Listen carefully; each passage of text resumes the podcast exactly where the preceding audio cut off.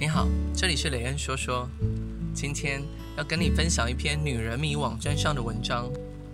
给大人的绘本，放掉过度保护，才能让爱的事物更有价值。老婆婆和雨伞可以交织出什么火花呢？这是在还没有翻阅老婆婆的雨伞前，内心所提出的疑问。白色的封面背景搭配着身穿风衣、戴着绅士帽、留着两撇小胡子。手腕上拎着一把伞的老婆婆，圆滚滚的形象，仿佛就像是在日本街头常看到的绅士装扮，没有太多复杂的构图，反而让人忍不住产生好奇心，想要跟着老婆婆的脚步一路走下去。老婆婆有一把很漂亮的雨伞，黑黑的，细细长长的，像一把亮眼的拐杖。老婆婆每一次出门都会带着这把伞。若是遇到小雨，他就让雨淋湿自己，继续向前走，因为他担心伞会被淋湿。看到这里，不禁让人莞尔一笑。从旁观者的角度来看，怎么会有人每一次出门都带着一把伞，但下雨了却宁可让自己淋湿，也不肯把伞撑开，让伞有一丝丝的损伤？这就是作者佐野洋子的魔力，总是应用极大的反差故事或角色，借由绘本企图表达自我的核心观点。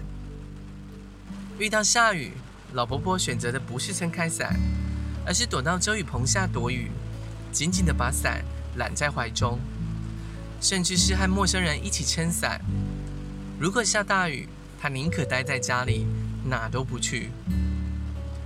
老婆婆的拘谨。固执与紧抓不放，本末倒置的让人觉得又好气又好笑。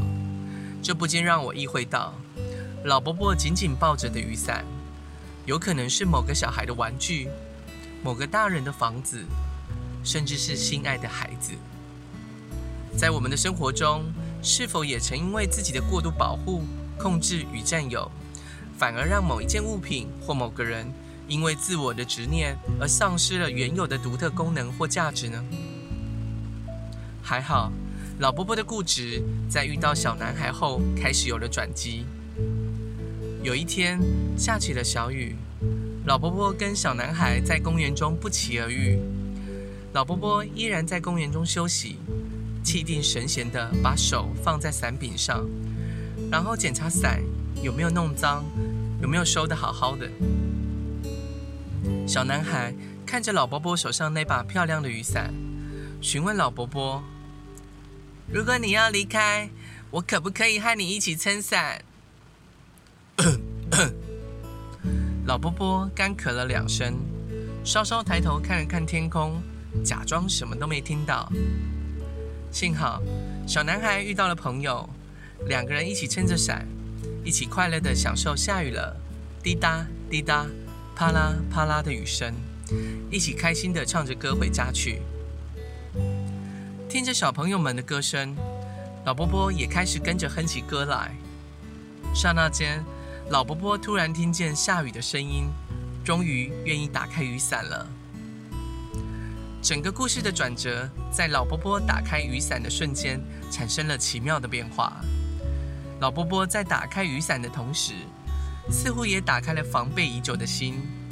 一向只把注意力放在雨伞的他，大概从没有心思留意外在的风景，太过在意抓紧安全感，反而无法感受放手的轻松跟自在。当老伯伯不再只是看到雨伞，才懂得开始留心每一个生活中的细节。小狗全身湿哒哒的，路上好多人穿着雨鞋，以及下雨了。从头上脚下传来滴答滴答、啪啦啪啦的声音。最后，老婆婆撑着雨伞，精神奕奕地回家了。进了家门，老婆婆静静地收伞，变成湿哒哒的，也很不错嘛。毕竟这样才像一把伞呢。在学会放手之后，老波波终于有机会从另一个角度重新看见雨伞的价值与美好。佐野洋子试着借由老波波看待雨伞的视角，点出爱惜真正的意义，我们究竟是在使用物品，还是被物品所用？端看我们用什么心态和角度来定义。如果只是因为舍不得用，甚至过度保护而占有，使得物品无法发挥原有的功能跟价值，某一种程度也是一种浪费。老伯伯的雨伞曾被收录于日本小学低年级的国语教科书，由此可见佐野洋子的影响力，以及整个绘本所传递的价值。放下生活中的执着，学会转念。我想这是老伯伯的雨伞教会我们最宝贵的一课。